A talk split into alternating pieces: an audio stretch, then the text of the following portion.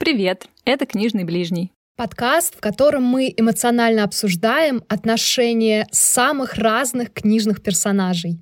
Я Алена, и сегодня я буду крайне необъективна, потому что я обожаю все, что написано Фредериком Бакманом. Я готова перечитывать его книги сразу же после того, как я закрыла последнюю страничку.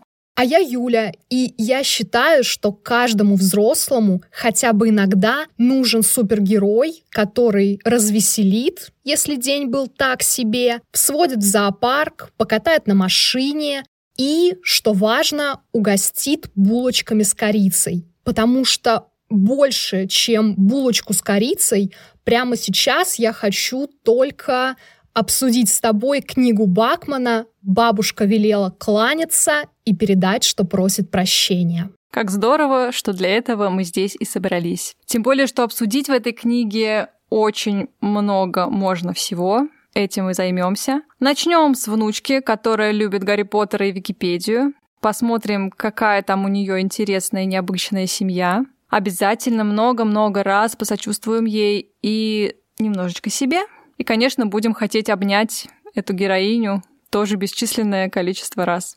Затем мы, конечно же, вырулим к бабушке, обсудим эту колоритную женщину и посмотрим, в каких ситуациях она была ну просто супер женщиной, а в каких обычным человеком, который совершил много ошибок. И завершим, или это будет основа нашего повествования сегодня, в общем, будем много обсуждать многочисленных соседей, девочки, бабушки и их семьи. Соседство — это, по-моему, одна из центральных тем данной книги, но мы в подкасте еще ни разу о соседях не говорили и справимся сегодня. Да, мы просто обязаны обсудить эту тему. На десерт, как говорится, мое самое любимое. Ну а нам остается только напомнить, как мы хотим, чтобы вы слушали наш подкаст не на сайте хостинга, а на подкаст-платформах и ставили нам оценочки. Это поможет как можно большему количеству людей узнать о нашем подкасте. Пожалуйста, еще пишите нам комментарии, вопросы, предлагайте темы и книги для обсуждения. Мы почитаем, порадуемся и обязательно возьмем что-нибудь на заметку. Ну а теперь мы садимся на облако коня и отправляемся в чудесный мир Бакмана.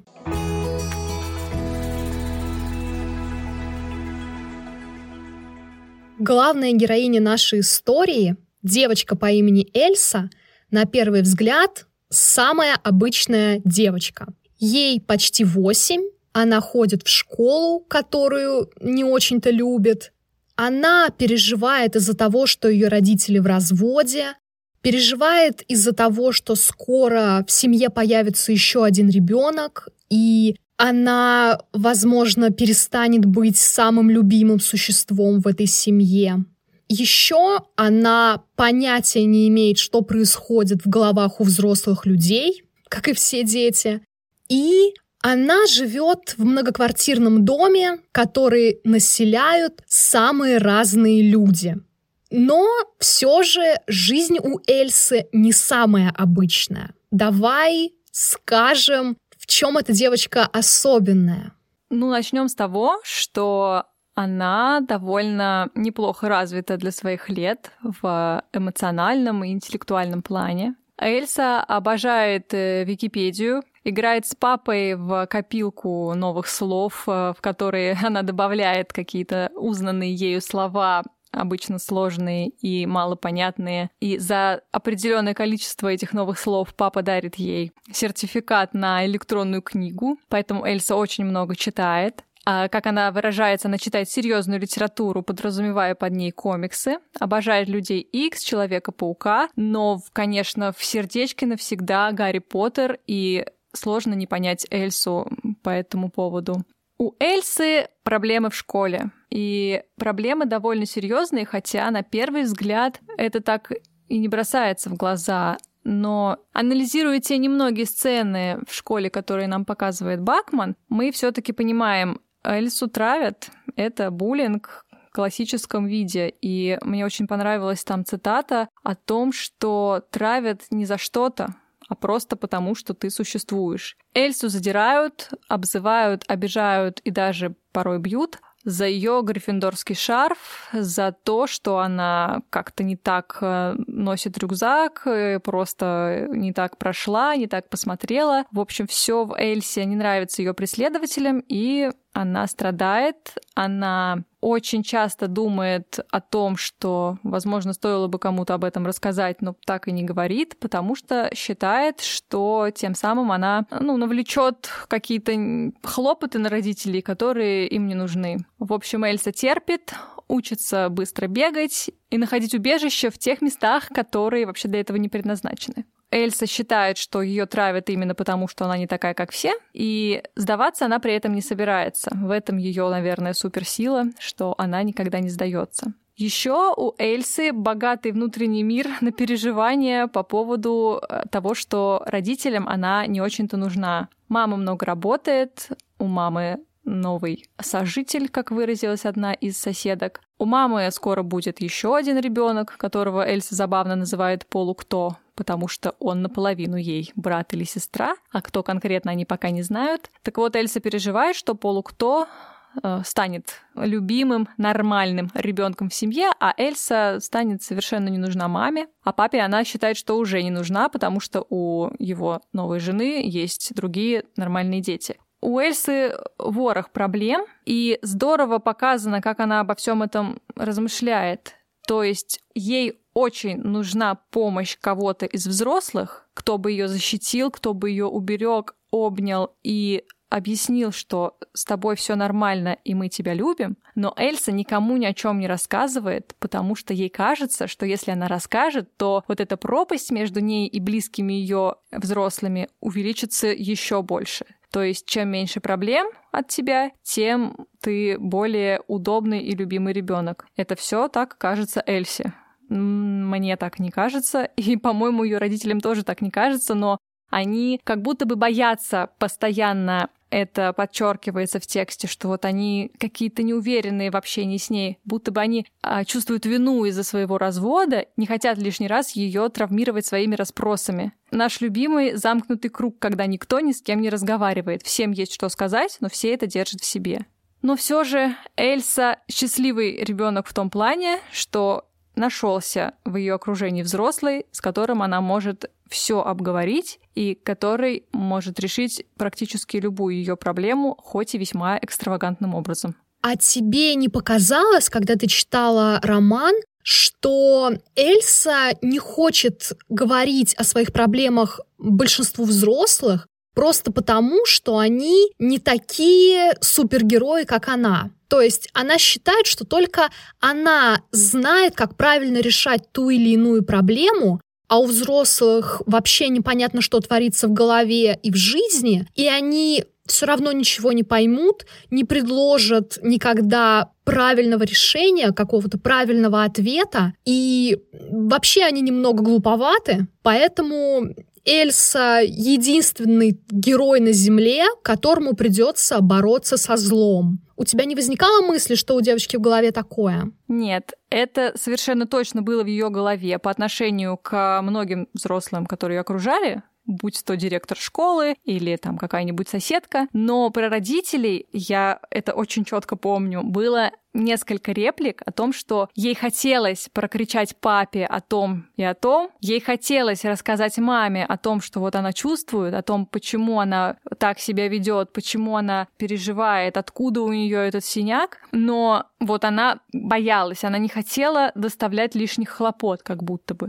Ну и плюс на начало романа Эльса не то чтобы не как бы недооценивает своих родителей, она как будто бы видит в них только первый слой, вот это, знаешь, первое впечатление, как будто бы папа у нее очень уверенный в себе, а мама, наоборот, чересчур уверенной в себе, и она решает вообще все проблемы, кроме там своих собственных. Но постепенно Эльса вот эту вот шелуху снимает, и, ну, как будто бы, да, больше начинает просто банально больше общаться со своими родителями, потому что, да, случается трагическое событие, о котором мы чуть позже поговорим. И она понимает, что им можно доверять, но в ней сидит страх, который парализует ее способность э, доносить эту мысль. Она вроде бы не такая, как все, и она постоянно об этом говорит. Но, тем не менее, она так же, как все, и она это подчеркивает, да, как все почти восьмилетние дети, не хочет расстраивать э, родителей своими проблемами. То есть поэтому она их умалчивает не потому, что они не поймут, а потому что это как будто бы доставит им больше проблем еще. То есть то, что придется с ней еще какие-то проблемы решать. Она и так непростой ребенок, а тут еще вот ее, оказывается, в школе бьют. Вот мне показалось так, что она просто боится потерять их в качестве своих значимых взрослых раньше, чем она думает, что это случится. Да, я тебя поняла, и ты копнула очень глубоко сразу и рассказала о том, что у Эльсы внутри. А я хочу сказать именно о первом впечатлении, о ее, ну, получается, маске какой-то, а, как ее воспринимают, какая она на первый взгляд. И могу сказать, что она не самый приятный человек. Абсолютно. Потому что я подумала, хотела бы я иметь такую подругу, как Эльса. Мне кажется, не очень, потому что она зазнайка, она обожает э, выставлять себя самой умной. Она будет по жизни главной девочкой в песочнице. Потому что уже сейчас есть супергерой, который считает ее особенной. Это ее бабушка.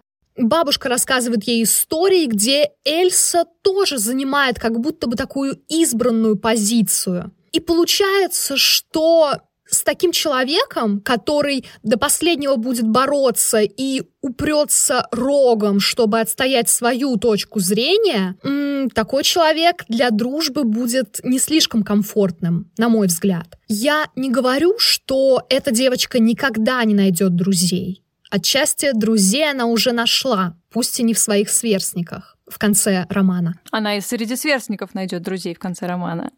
У нее одноклассник появится новый, и они с ним подружатся, а потом к ним присоединятся другие, не такие, как все, и у них получится, что не таких, как все, даже больше, чем таких, как все, и, в общем, все как э, по законам жанра. Да, вот именно, по законам жанра, и это уже такой хэппи-энд, который включает в себя много поверхностных моментов. А если начинать придираться и опять копать глубже, то, по сути, Эльса для того, чтобы заводить настоящих друзей, должна пройти очень долгий путь. Она должна вырасти, она должна многое понять, прежде чем э, научиться взаимодействовать э, не в формате супергерой и его туповатый помощник, но и в формате два равноправных интересных человека. Так по сути так и произойдет. Все вот это вот приключение, которое организовала бабушка для Эльсы, оно и приведет ее к тому, что она вырастет, изменится, поймет многое о жизни и о людях, и о том, что не все так просто, и что тот, кто на первый взгляд не очень хороший человек, на самом деле вообще-то прекрасный друг, и не стоит судить по первому впечатлению. Ну, то есть путь взросления у Эльсы пройдет, и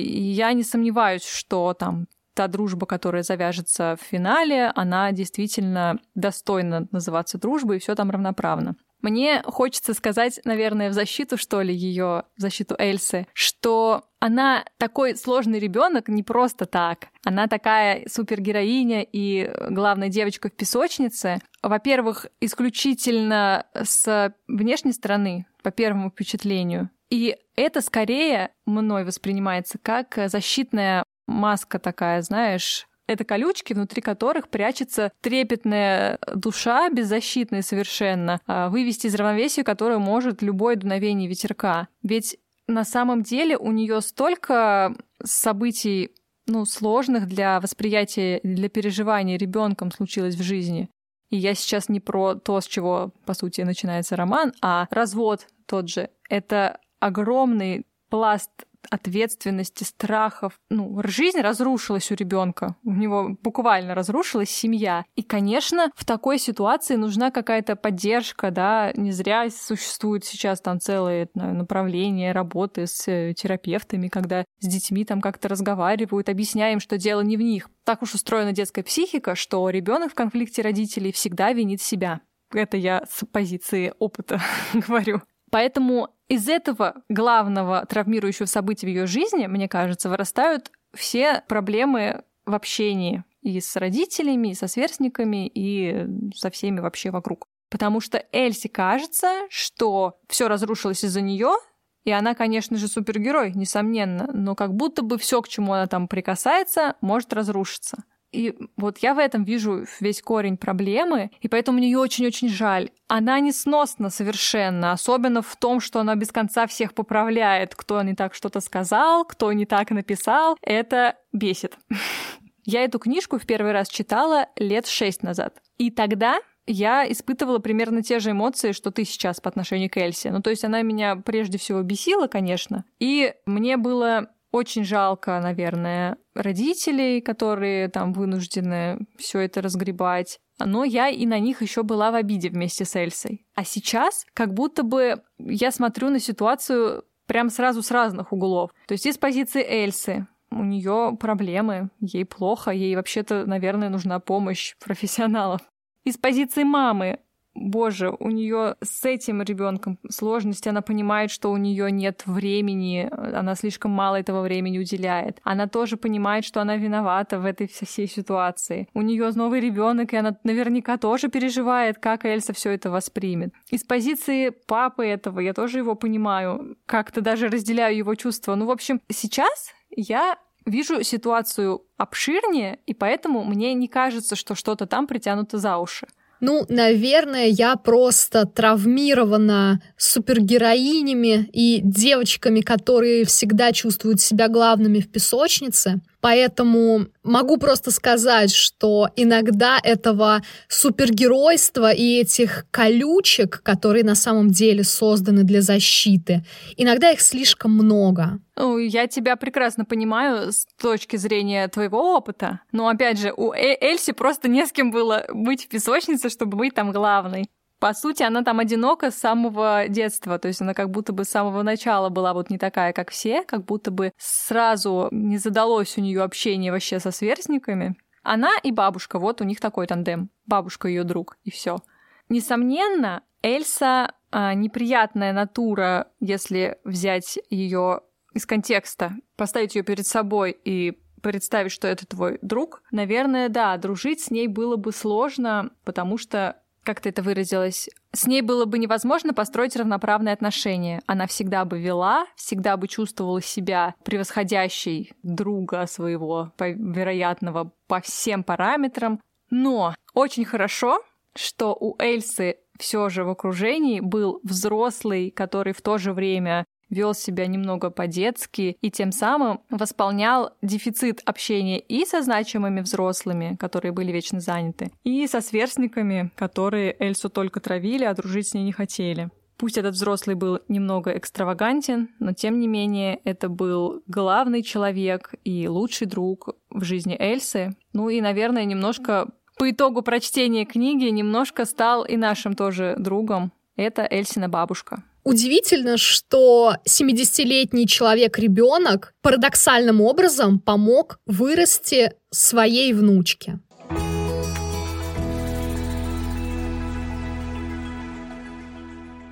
Первая ассоциация, которая может возникнуть с бабушкой Эльсы, это, наверное, испанский стыд. Она постоянно творит какие-то дикие вещи. На первый взгляд, она просто сумасшедшая.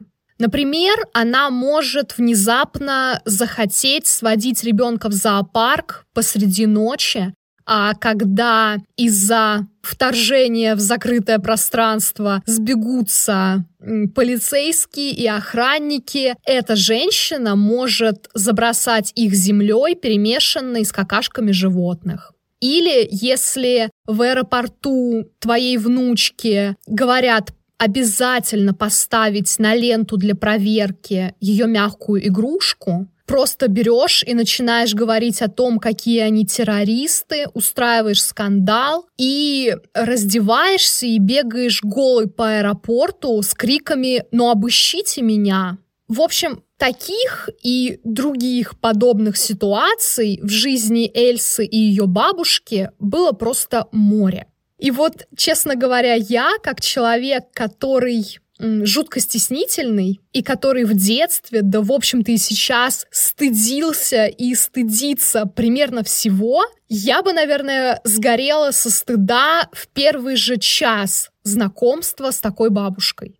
Другое дело, что, может быть, если бы у меня была такая бабушка, я бы... у меня бы отпал и отсох стыд как ненужный орган, как ненужное чувство.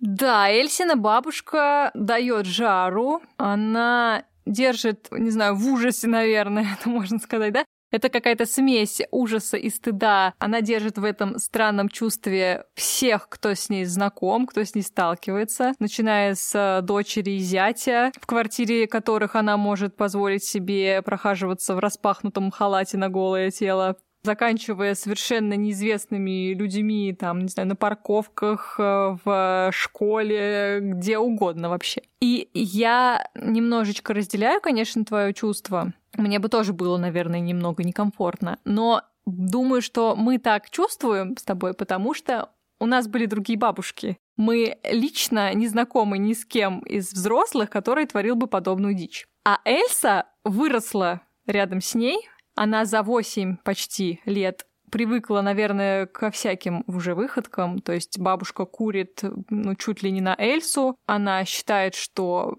держать пиво под подушкой в больнице — это, ну, само собой разумеющееся. И Эльса совершенно спокойно к этому относится. Для нее это, ну, будни, обычная жизнь. Как будто бы Эльса в позиции взрослого в их отношениях. И мне кажется, что это именно то, что нужно ребенку в такой сложной жизненной ситуации и с таким непростым характером для того, чтобы почувствовать себя важным, нужным и значимым. То есть родители и одноклассники, например, ни во что Эльсу не ставят, ну это я грубо очень говорю, ей так кажется, что она никому не нужна и всем только мешает, но вот есть бабушка, которая, во-первых, считает Эльсу э, исключительной и всячески это ей показывает и рассказывает, а во-вторых, нуждается в Эльсе, нуждается в Эльсиной заботе, в ее э, способности звонить по телефону и находить что-то в интернете. И вот такая тонкая грань, да, где бабушка сумасшедшая, а где она очень тонкий и талантливый педагог. Вот я никак не могу это понять. То есть, ну явно женщина, которая работала всю свою жизнь хирургом и спасала жизни, у нее явно с головой все в порядке. Ну, может быть, где-то в глубине, да. Где-то очень глубоко, да? Ну, то есть она изначально, мы знаем о том, что она всегда была такой экстравагантной. Она выбрала карьеру вместо семьи, о чем тоже стоит отдельно поговорить. Она стала хирургом, чего во времена ее молодости вообще было невозможно представить для женщины. Она всегда была там, где хаос распространялся с невероятной скоростью, и там бабушка знала, что нужно делать, чтобы этот хаос упорядочить, а там, где все в порядке, она распространяла хаос. То есть она такая совершенно экстравагантная и необъяснимая натура, но будто бы именно такой человек и должен быть рядом с восьмилетним ребенком, чтобы этот ребенок вырос, не боясь э, проявлений в жизни никаких. Мне кажется, уж Эльса точно не будет переживать по поводу того, как на нее посмотрела кондукторша в троллейбусе, что я до сих пор помню, что вот взгляд был какой-то не такой, о господи, что я сделала. И я реально, блин, с психотерапевтом об этом разговаривала. У Эльсы явно не будет таких проблем. Так что я считаю, что Эльсе с бабушкой повезло. Как бы там ни было, в первую очередь ей повезло. Да, вот ты правильно подметила, что такому ребенку, как Эльса, повезло именно с такой бабушкой, как бабушка в этой книге. Потому что когда у Эльсы случались какие-то неурядицы в школе или, может быть, какие-то недомолвки в отношениях с родителями, тут же возникала бабушка и устраивала настоящий хаос, который требовал решения здесь и сейчас. Например, она могла посушить телефон в тостере, ну, там это могло обернуться серьезной катастрофой. Нужно было с этим что-то делать и забыть о том, какие проблемы в школе тебя волновали час назад. Так что бабушка при всем том, что она была, кажется, сумасшедшей, с тем, что она талантливый педагог, я абсолютно согласна. Тот же случай в зоопарке был для того, чтобы Эльса позабыла, как пару часов назад в школе э, девочки бросили ее гриффиндорский шарф в унитаз. Да, когда ты сидишь в полицейском участке, какие-то девочки, какой-то туалет совершенно уходят как минимум на второй план. Да, когда ты сидишь в полицейском участке, и твоя бабушка скандалит с полицейскими из-за того, что ей нельзя курить в камере. Да, это довольно обидно, конечно. Еще в пользу разума бабушки, несомненно, говорит тот факт, что она сочиняла удивительные сказки, которые на первый взгляд вообще не имеют никакой логической основы. На первый взгляд это какой-то тоже бред сумасшедшего но тем не менее довольно талантливый, с а, классно прописанными персонажами, с локациями продуманными. То есть там сколько, шесть целых королевств они придумали. Как мы узнаем, у бабушки был соавтор. Эта вселенная может по уровню проработанности легко соперничать со вселенной Роулинг или Толкина. Да, Бакман красавчик все таки Я каждый раз восторгаюсь, когда читаю что-то там про существ, которые наполовину конь, наполовину вафельница, ну что такое. Это просто, это же надо было придумать. Удивительно. Так вот, с одной стороны, это как минимум уже талантливая штука для того, чтобы развлечь своего ребенка, да, то, что ты вот это все придумал, держишь в голове, и столько лет у тебя все довольно стройно идет. Но когда мы читаем дальше и понимаем, что вообще-то в этих сказках зашифрованы биографии важных в жизни бабушки людей, и как окажется, что эти люди важны и для Эльсы тоже, что когда ты, тоже эта фраза там есть, когда ты знаешь ответ, все становится очень стройно и логично в истории. И вот ты тоже оглядываешься вместе с Эльсой назад на эти сказки и понимаешь, что все-все сюжеты описывают довольно трагичные и серьезные эпизоды из жизни тех людей, с которыми Эльса живет почти 8 лет и ничего о них не знает. Она, собственно, и о бабушке-то ничего не знает. Но, в общем, бабушка не только продумала детально классную вселенную сказочную, но и придумала квест, который Эльса должна будет пройти после бабушкиной смерти и постфактум уже познакомиться с тем, каким человеком бабушка была и в молодости, и вообще мы, в принципе, в жизни. Ну, в общем, мозг у бабушки шикарный и работал исправно. Так что я считаю, что эксцентризм — это просто побочная сторона. Блин, я только сейчас поняла, что обычно сейчас дети ходят на квесты в честь дней рождения, а Эльса пошла на квест в честь бабушкиных похорон. Ну, по сути, да, так и было. С, с похорон все и началось. Ну и да, мы не озвучили четко, озвучим сейчас. В самом начале этого романа Эльса сначала узнает, что бабушка серьезно больна, а потом бабушка умирает. И после бабушкиной смерти начинаются необычайные приключения Эльсы, поиск сокровищ, как это названо в письме бабушки. И в ходе этого мероприятия Эльса знакомится с людьми, которые живут рядом, с их историями и с э, историями бабушки. И многое узнает о бабушке, чего она не знала и, может быть, и не хотела знать. Но, тем не менее, это очень важная часть жизни Эльсы, которая, наверное, сделает ее в итоге такой, какой она стала способной на дружбу, способной на понимание и способной на диалог уже со своими родителями и со своими новыми друзьями. Это очень важно. И у меня две претензии к бабушке. Хочешь быть ее адвокатом или не очень? Разумеется. Вообще люблю быть адвокатом сказочных персонажей.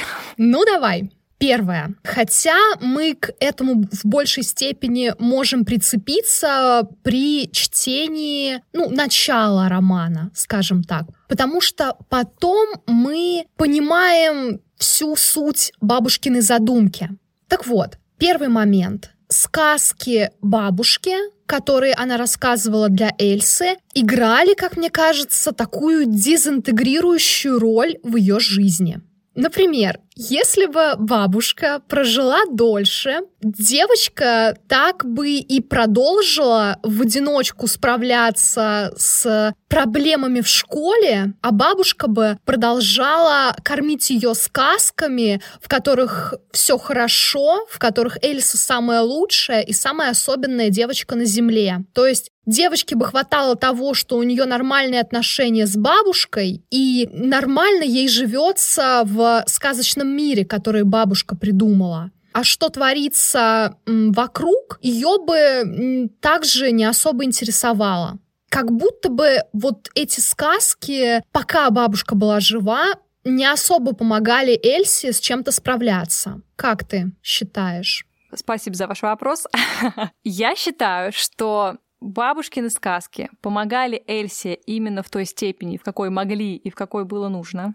То есть в моменте, когда Эльса сталкивалась с той реальностью, которую не могла в себя вместить, бабушка на облаконе уносила Эльсу в ту реальность, в которой все предельно ясно и в которой все предсказуемо. То есть у Эльсы кошмары из-за того, что развелись родители, она переживает. Бабушка дает ей решение, начинает рассказывать ей сказки, и они там с Эльсой прекрасно себя чувствуют. Я считаю, что даже если бы бабушка не умерла, но продолжила бы она в какой-то период эти сказки еще рассказывать. Однако дети растут, и э, сказки в какой-то момент перестают быть для них тем, что важно, что помогает, что решает их проблемы. Но они навсегда останутся той ниточкой, которая связывает с тем взрослым, который эту сказку рассказывал. Сказки, они и не были решением проблемы, они были, как это знаешь, подорожником, который ты приложил, и стало чуточку легче.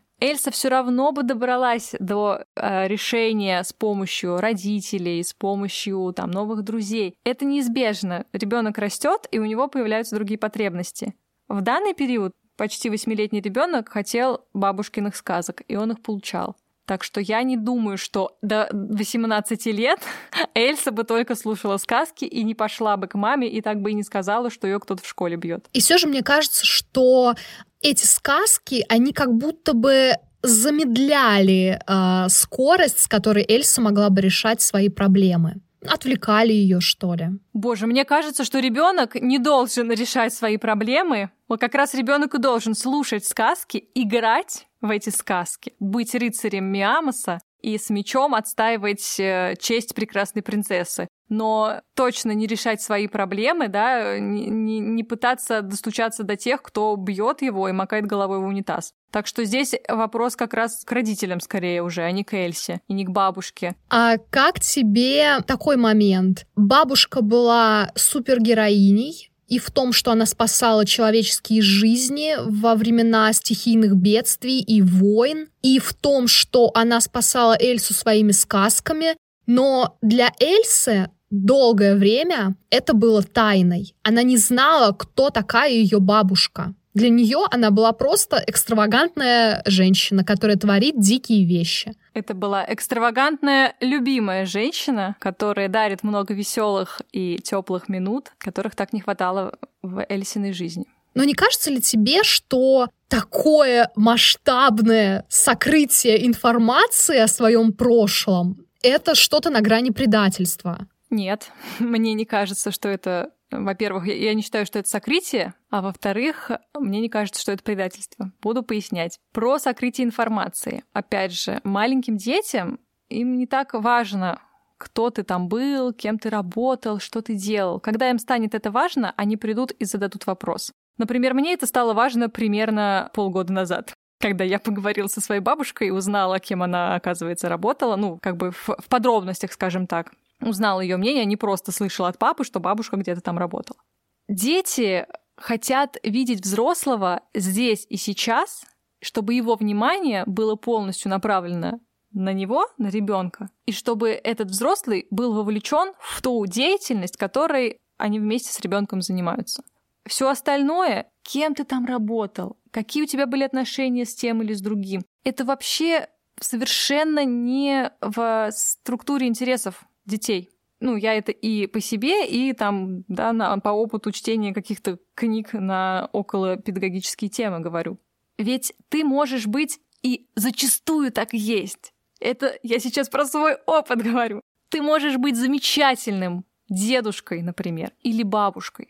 Просто великолепным. Дети будут обожать тебя и ждать с нетерпением встречи с тобой, будут рассказывать тебе все свои проблемы, будут обсуждать немыслимые какие-то вещи, будут делиться с тобой тайнами выдуманного мира, совершенно не зная, что ты вообще-то был, ну, отцом так себе, довольно ужасным мужем, да и работник-то может быть тоже не ахти. Короче, Одно другого не исключает. И это не предательство, если ты не рассказываешь ребенку то, что его не интересует. Ведь Эльса ни разу и не спрашивала. Она спрашивала про фотографии, которые она видела. Бабушка ей там что-то рассказывала потому что это было уже на грани там сна и бодрствования. Какие-то, да, может быть, сказки бабушка ей на этом фоне тоже рассказывала. Но Эльса не спрашивала, кто бабушка такая, чем она занималась в жизни, кем она работала. Поэтому я не вижу здесь предательства. И плюс Эльсе все-таки 8 лет всего лишь, даже еще почти 8 на момент основного действия романа.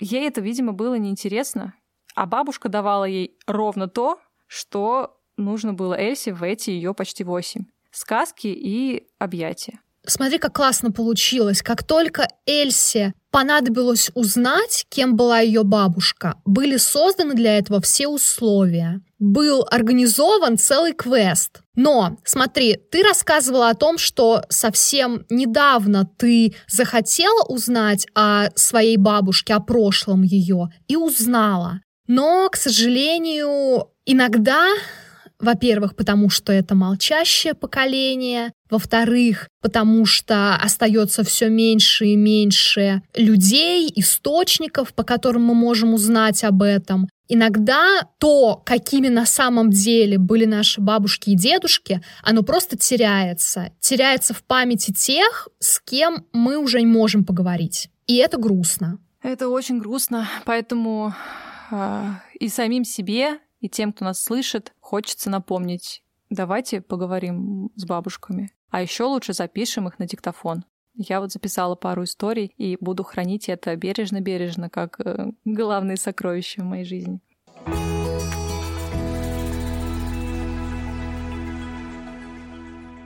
Итак, бабушка прекрасно подготовилась к своему уходу из этого мира. Формулировка, которая сильно бесит Эльсу, что никто не говорит о том, что бабушка умерла, все говорят, что она покинула, ушла. Так вот, бабушка умерла, но оставила для Эльсы карту сокровищ, устроила квест, в ходе которого Эльса узнает, точнее, осознает в полной мере, что бабушка была не только бабушкой Эльсы, но еще вообще-то мамой Эльсиной мамы. Так вот, какой же была мамой бабушка? Что мы об этом знаем? Бабушка была вообще так себе мамой, потому что ей вечно нужно было спасать чужих людей и помогать другим детям. Как вы понимаете, в этой ситуации времени на своего ребенка у нее просто не оставалось. Бабушка, как только ее дочь чуть-чуть подросла, оставила ее под ответственность соседки. И всякий раз, когда бабушка возвращалась из своих командировок, она только могла вселять во все вещи хаос. Поэтому мама Эльсы, дочка бабушки, выросла человеком, который очень любит порядок, который рано повзрослел, который обожает все контролировать. Мне кажется, такая мама знакома примерно каждому та самая мама, с которой никто из членов семьи не спорит, которая все равно все сделает по-своему, переделает, если надо. И которая при этом всегда знает, где лежит шарф Гриффиндора. За это Эльса ее и любит. Это имеет обратную сторону, потому что эта мама, она разрывается между огромным количеством сфер в своей жизни.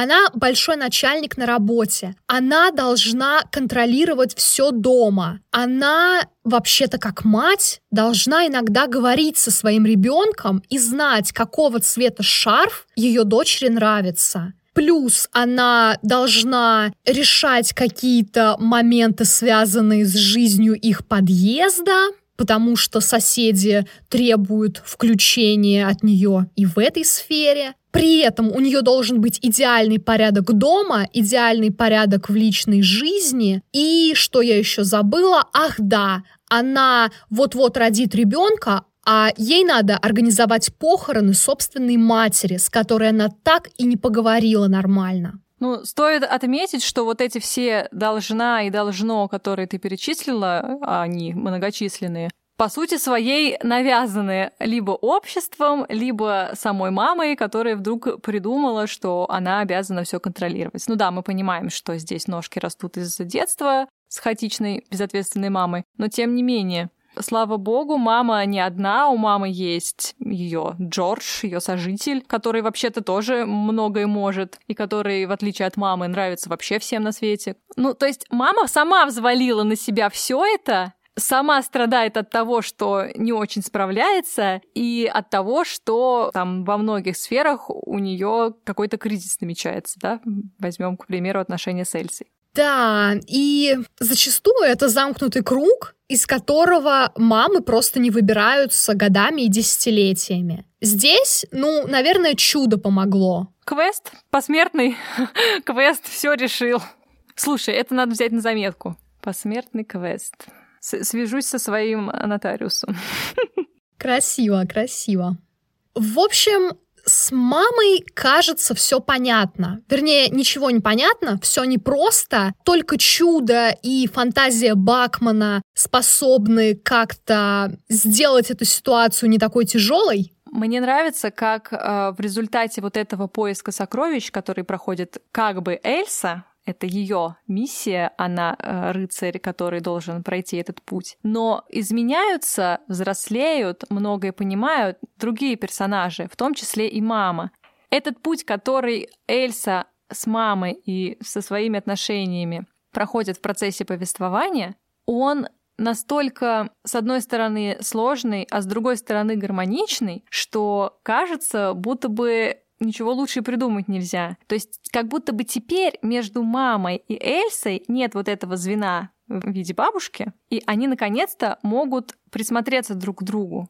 Потому что э, Эльсина мама там говорит, что бабушка перестала бросать все на свете и спасать чужих детей на другом конце мира как раз после того, как родилась Эльса. Бабушка сменила работу, она стала бабушкой. И как будто бы Эльса после рождения своего с мамой-то не особо контактировала, да, то есть все душевные разговоры, все важные какие-то изменения обсуждались с бабушкой, бабушка ее забирала из школы, бабушка знала о том, о чем не знала ни мама, ни папа. В общем, Эльса только с одним взрослым как-то тесно взаимодействовала. Теперь нет бабушки, и, во-первых, они просто вынуждены с мамой как-то контачить, а во-вторых, они имеют возможность на общих воспоминаниях которые, тем не менее, разнятся, потому что они с разных позиций смотрят на одного и того же человека, выстроить какую-то новую базу, выстроить свои отношения заново, так что я хочу, опять же, сказать, что дело не только в чуде фантазии Бакмана, а в том, что трагическое событие, которое повлекло за собой весь этот клубок, помогло не только Эльсе повзрослеть, но, наверное, и маме понять, что нужно этому почти восьмилетнему развитому не по годам ребенку.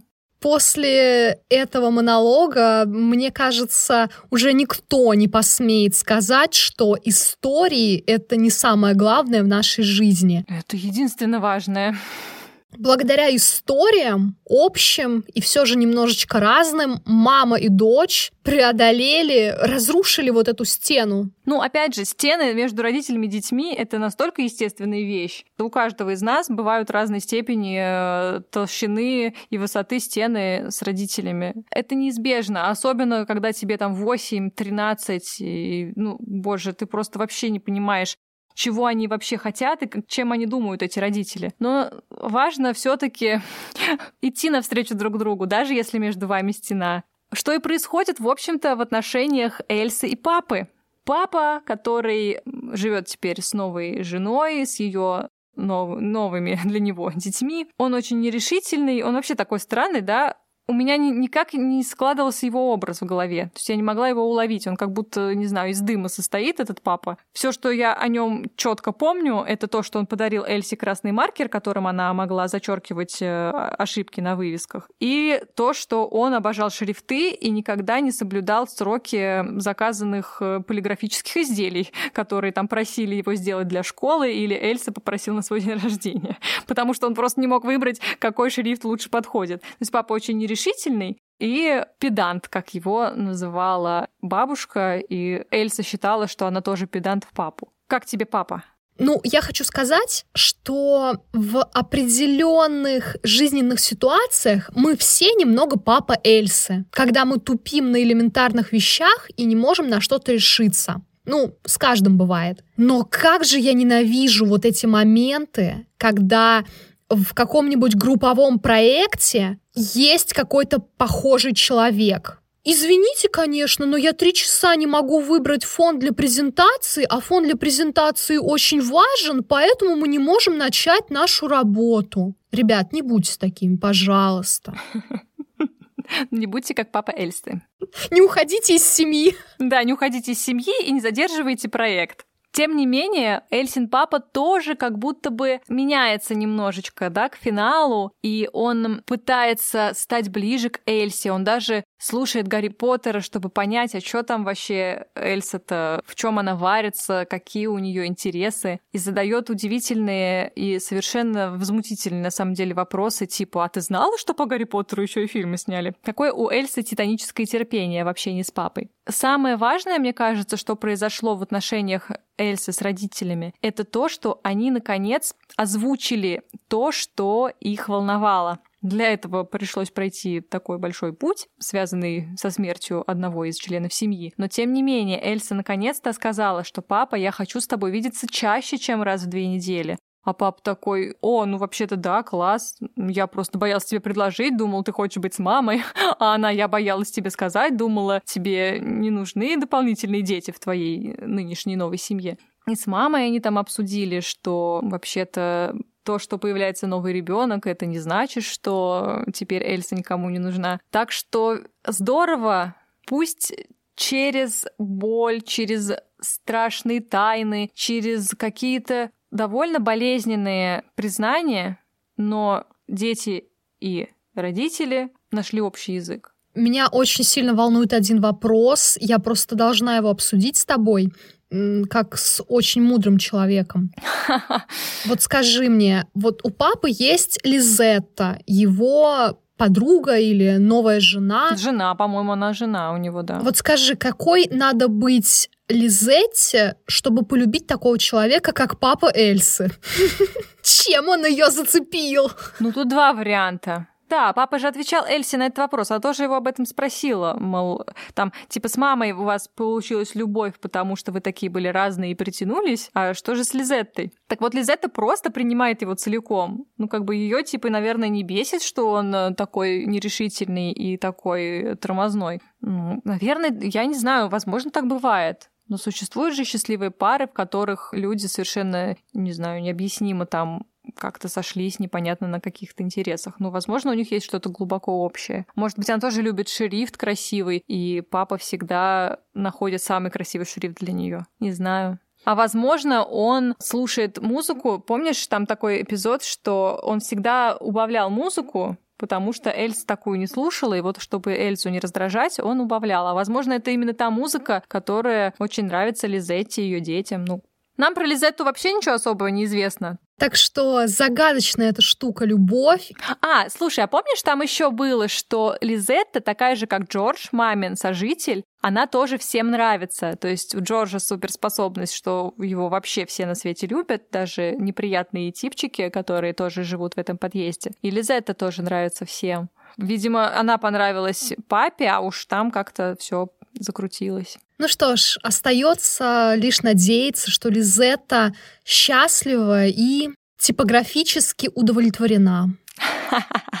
Потрясающая формулировка. Давай теперь поговорим про Джорджа. Кажется, он безработный. Ну, слушай, возможно, он айтишник и работает на удаленке. Поэтому он ходит в зеленых трусах. Ну, слушай, Джордж бегает. Может, он спортсмен? Кто знает, он там все время бегает просто без конца. Да неважно, Джордж красавчик. Он нравится всем, и даже Эльси, и это в нем ее бесит, потому что она не хочет, чтобы он ей нравился. И это такая трогательная причина, почему она не хочет, чтобы он ей нравился. Потому что она боится, что когда родится полукто, Джорджу не будет нужна эта чужая дочь, и их отношения порушатся. Но Джордж очень старается понравиться Эльсе. Он не пытается заменить ей папу, что важно и что достойно. Он просто, ну, он приветливый, он интересуется тем, что происходит у Эльсы, но Эльса Бука и поначалу совершенно не желает с ним контактировать. То есть она даже ему не улыбается, не ест его яичницу и посмеивается над его леггинсами. Но в конце тоже, да, вот это такой трогательный момент, когда Эльса приезжает с папой в больницу к маме и бросается в объятия Джорджа.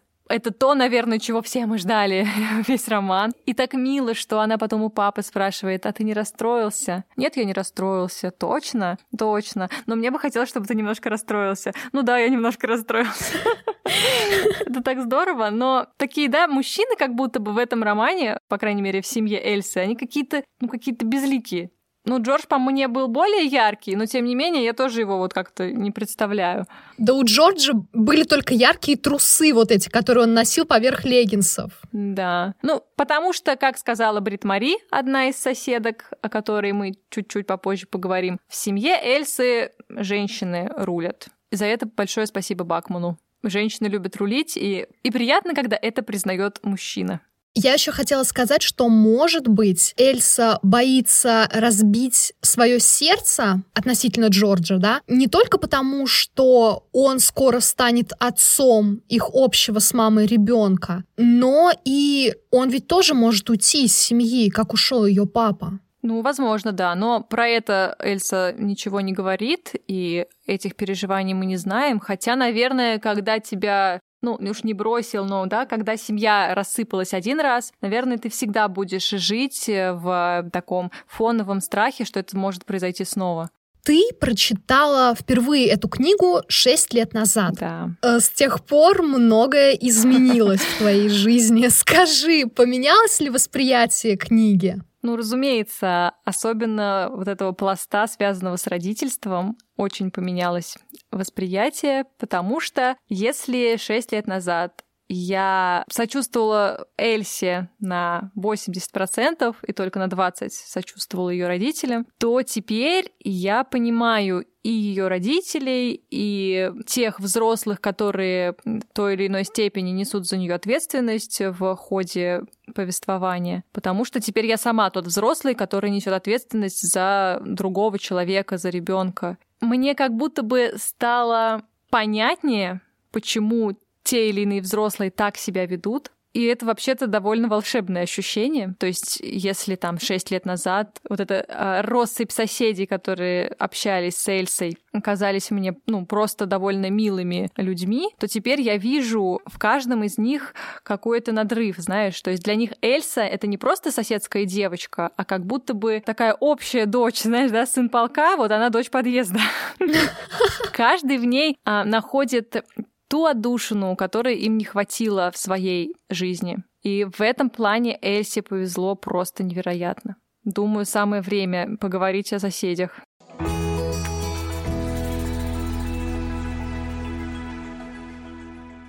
Итак, бабушка поручила Эльсе найти сокровища. И, как по мне, этими сокровищами оказались встречи и какие-то вдумчивые разговоры с соседями, о которых Эльса узнает много нового. Все эти люди, живущие с Эльсой в одном подъезде, очень сложные. У них сложная судьба. Они кажутся неприветливыми, грубоватыми, беспардонными, а, только на первый взгляд. Потому что за каждой из этих историй, за каждой из дверей в их подъезде скрывается какая-то личная трагедия. И каждую из этих историй бабушка очень заботливо переработала и поместила в свою вселенную сказок, в которую она погрузила и Эльсу. В этих сказках женщина, которая имеет проблемы с алкоголем и потеряла свою семью во время стихийного бедствия, превращается в печального морского ангела. А собака, у которой, кажется, нет хозяина, превращается в доблестного ворса, такое чудо-существо, которое становится для Эльсы настоящим соратником. И вообще каждый из соседей Эльсы получает свое место в этой истории, но, конечно, человеком, за которого я до последнего держалась, который, я думала, ну не станет водить хороводы вокруг этой взбалмошной девочки, я, конечно, очень прикипела к Альфу. Ну, он же пытался, он пытался отстаивать свои границы и не ввязываться в это. Говорил о том, что я работал по ночам, я устал, я не хочу объяснять тебе, как проехать на другой конец города. Но даже этого грубоватого мужчину Эльса втянула в этот квест, в этот круговорот приключений, которые разворачиваются и во вселенной сказок, и в реальности. Мне очень нравится, как э, вот эта вот реальная основа сказочного мира бабушки помогает Эльсе испытать э, восторг от узнавания. То есть, когда она понимает, что вот, вот это, значит, принцесса оказывается, а вот это вот волчье сердце, герой бесконечной войны, она как будто бы благодаря этому проще с ними находит общий язык все-таки Эльса у нас девочка, которая не сказать, чтобы была супер открыта к новым знакомствам, да? Все-таки она 8 лет жила, ей эти соседи совершенно были неинтересны. А тут теперь она вынуждена, исполняя волю бабушки, с ними взаимодействовать, но из-за того, что она знает их по сказочным сюжетам, то есть вот это вот первое э, знакомство будто бы уже состоялось. И поэтому она так бросается в омут этих новых отношений с ними, э, немного шокируя и этих самых соседей, потому что они-то сказки не знали,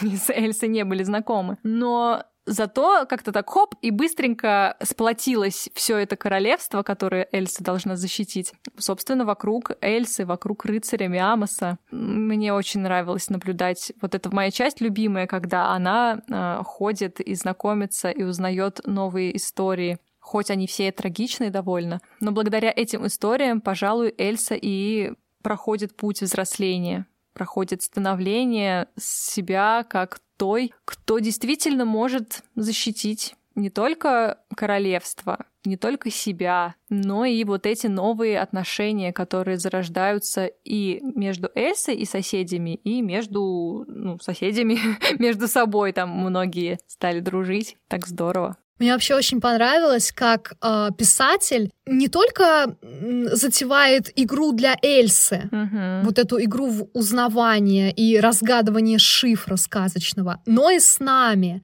Да, ты тоже думаешь, кто же, кто есть кто. Ну, я не угадывала.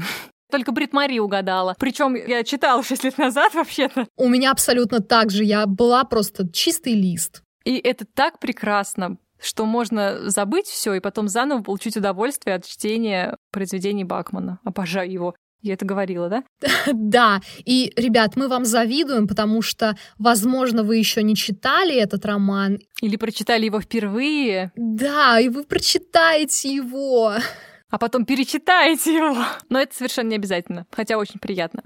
Можно же просто пойти дальше и, зная уже из истории про бабушку такую интересную особу, как Брит Мари, почитать историю о ней, потому что Бакман написал книгу отдельно посвященную Брит Мари.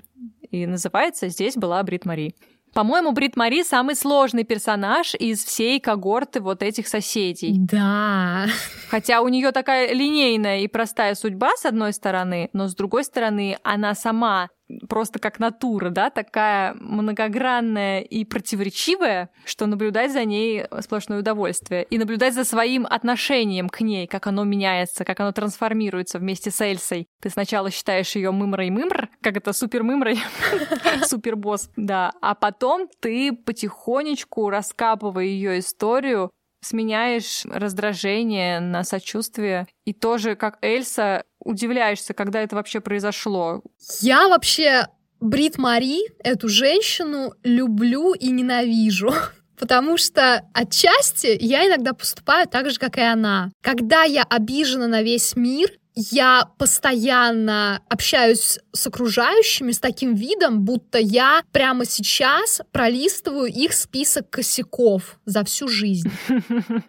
И мне кажется, пройдет 10, а может быть всего лишь 5 лет, и я также буду постоянно стоять с недовольным видом везде, сложив на животе руки в замок. Но за что я ненавижу эту женщину? И я думаю, что как только вы начнете читать этот роман, вы будете со мной солидарны. Это же абсолютно беспардонное существо. Но очень благожелательное. Это та самая соседка, которая, когда ты заходишь в подъезд, может преградить тебе дорогу и часа два обсуждать вещи, которые вроде бы касаются жизни подъезда, но которые интересуют только ее. Чисто наш председатель ТСЖ. Вот просто. Один в один. Хочешь у нее спросить номер телефона бухгалтера? Нет. Ты уйдешь реально через два часа, выслушав все ее насущные проблемы. Я очень тебе сочувствую. Ты по-взрослому решила свою проблему. Да, я, я, я сбежала, да, максимально взрослый. И по этим же самым причинам, по вопросам, которые абсолютно никого не волнуют, Брит Мари может в любое время дня и ночи заявиться к тебе в квартиру, еще плюс покритиковать твою личную жизнь или сказать, какой у тебя бардак, но при этом, блин, ты приперлась в максимально подходящее время, и что ты еще пытаешься от меня добиться? Великолепно. Ты знаешь, вот мне сейчас пришла мысль в голову странная что Брит Мари, а, ну, она же все это делает для того, чтобы хоть какое-то внимание к себе привлечь, да, на безрыбье и рак рыба лучше ненависть, наверное, чем безразличие. Поэтому она вот э, такая заноза, но все-таки мы-то понимаем в конце романа, что это все обусловлено, что ну, она сама там это рассказывает. Ну, у нее действительно очень несчастная и очень одинокая жизнь.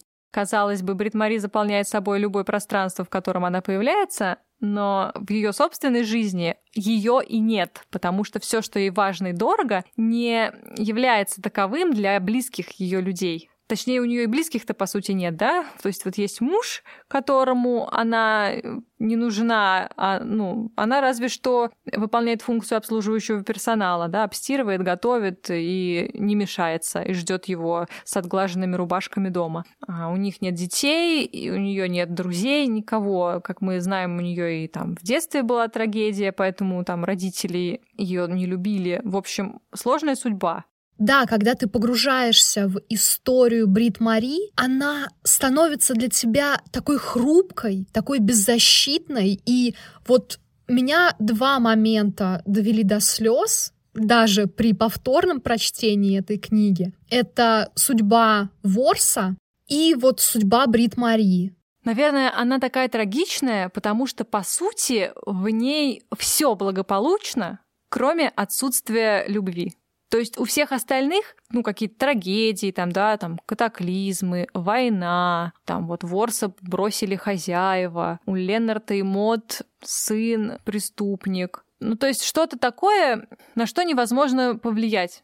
А Брит Мари, по сути, сама выбрала себе судьбу, ужасную судьбу, в которой она одинока столько лет, и она все это терпела и находила такой своеобразный способ э, привлечения к себе внимания, задалбывая соседей своими ценными замечаниями, ты думаешь, ну как это возможно, как можно было столько времени терпеть? Почему она не, не сделала ничего раньше для себя? Возможно, только благодаря тоже столкновению с Эльсой и этой историей она поняла, что Брит Мари существует сама по себе, без Кента.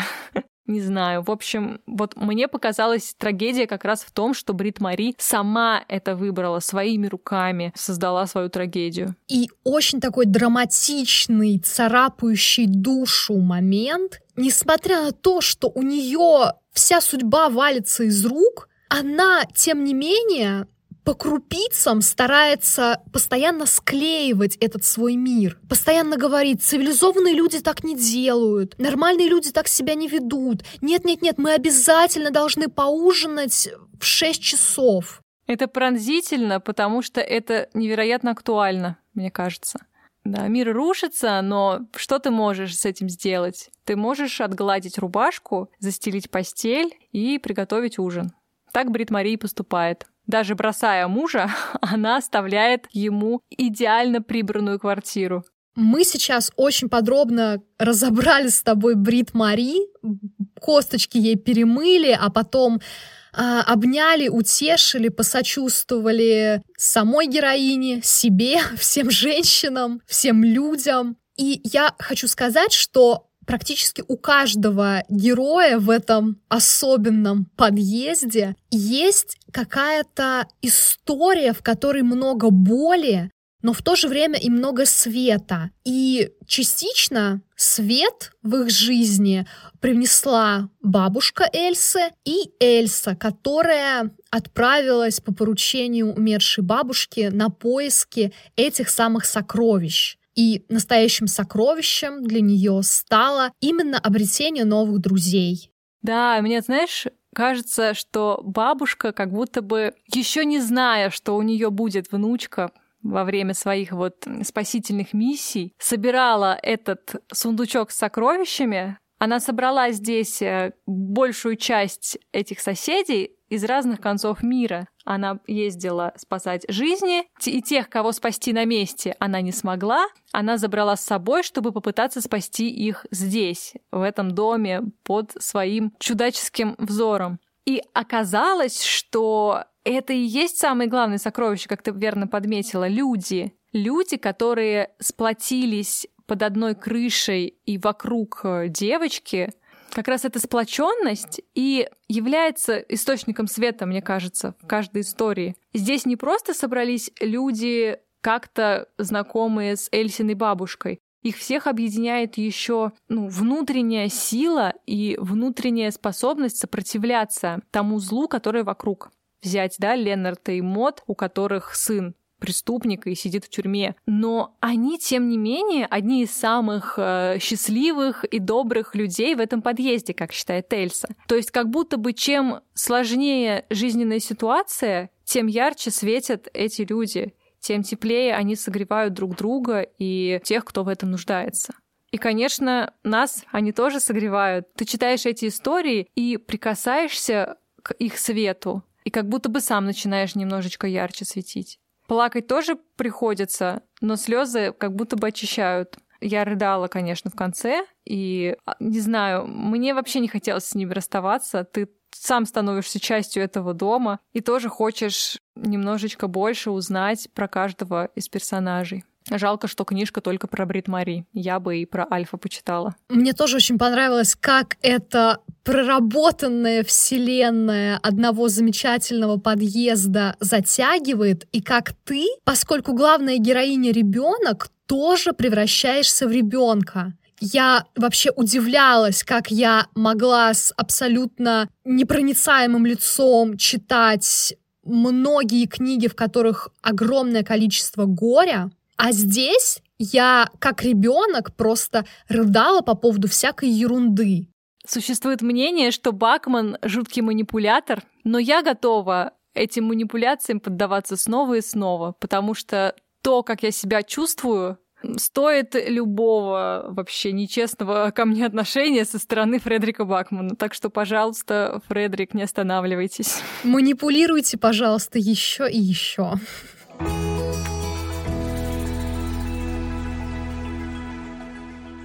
Ну что, настало время нашего традиционного вопроса. О чем ты прочитала эту книгу, Юль? Я ее прочитала, наверное, о том, какие же интересные люди нас окружают.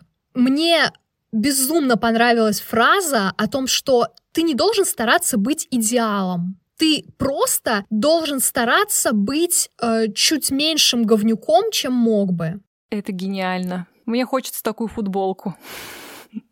И если Бакман манипулятор, то это идеальная роль для писателя, который хочет показать, какие люди вокруг нас на самом деле сложные, и как интересно мы потом отпечатаемся в головах других людей. Потому что Эльса в конце говорит, нельзя сказать, что бабушка совсем не была засранкой, но абсолютной засранкой ее тоже назвать нельзя. И это же прекрасно, это максимально верное и исчерпывающее утверждение. Да, любом из нас.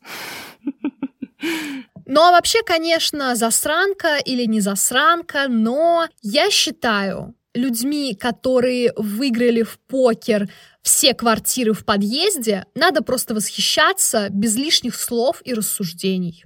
Они сто процентов этого достойны. А о чем ты, Ален, прочитала эту книгу?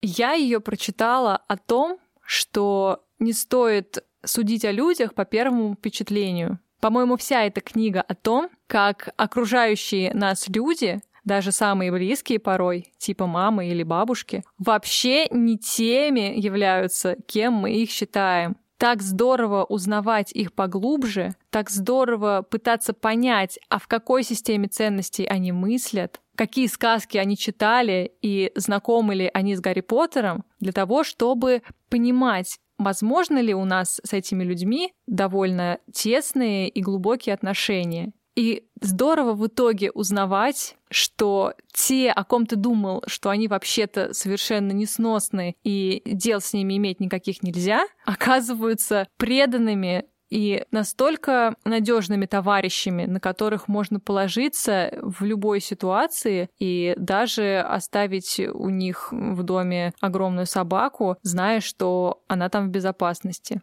Конечно же, получается, что и ты, и я прочитали эту книгу про классных людей и их истории. И, наверное, это лейтмотив нашего подкаста о том, что важны люди и важны истории, за них и надо держаться.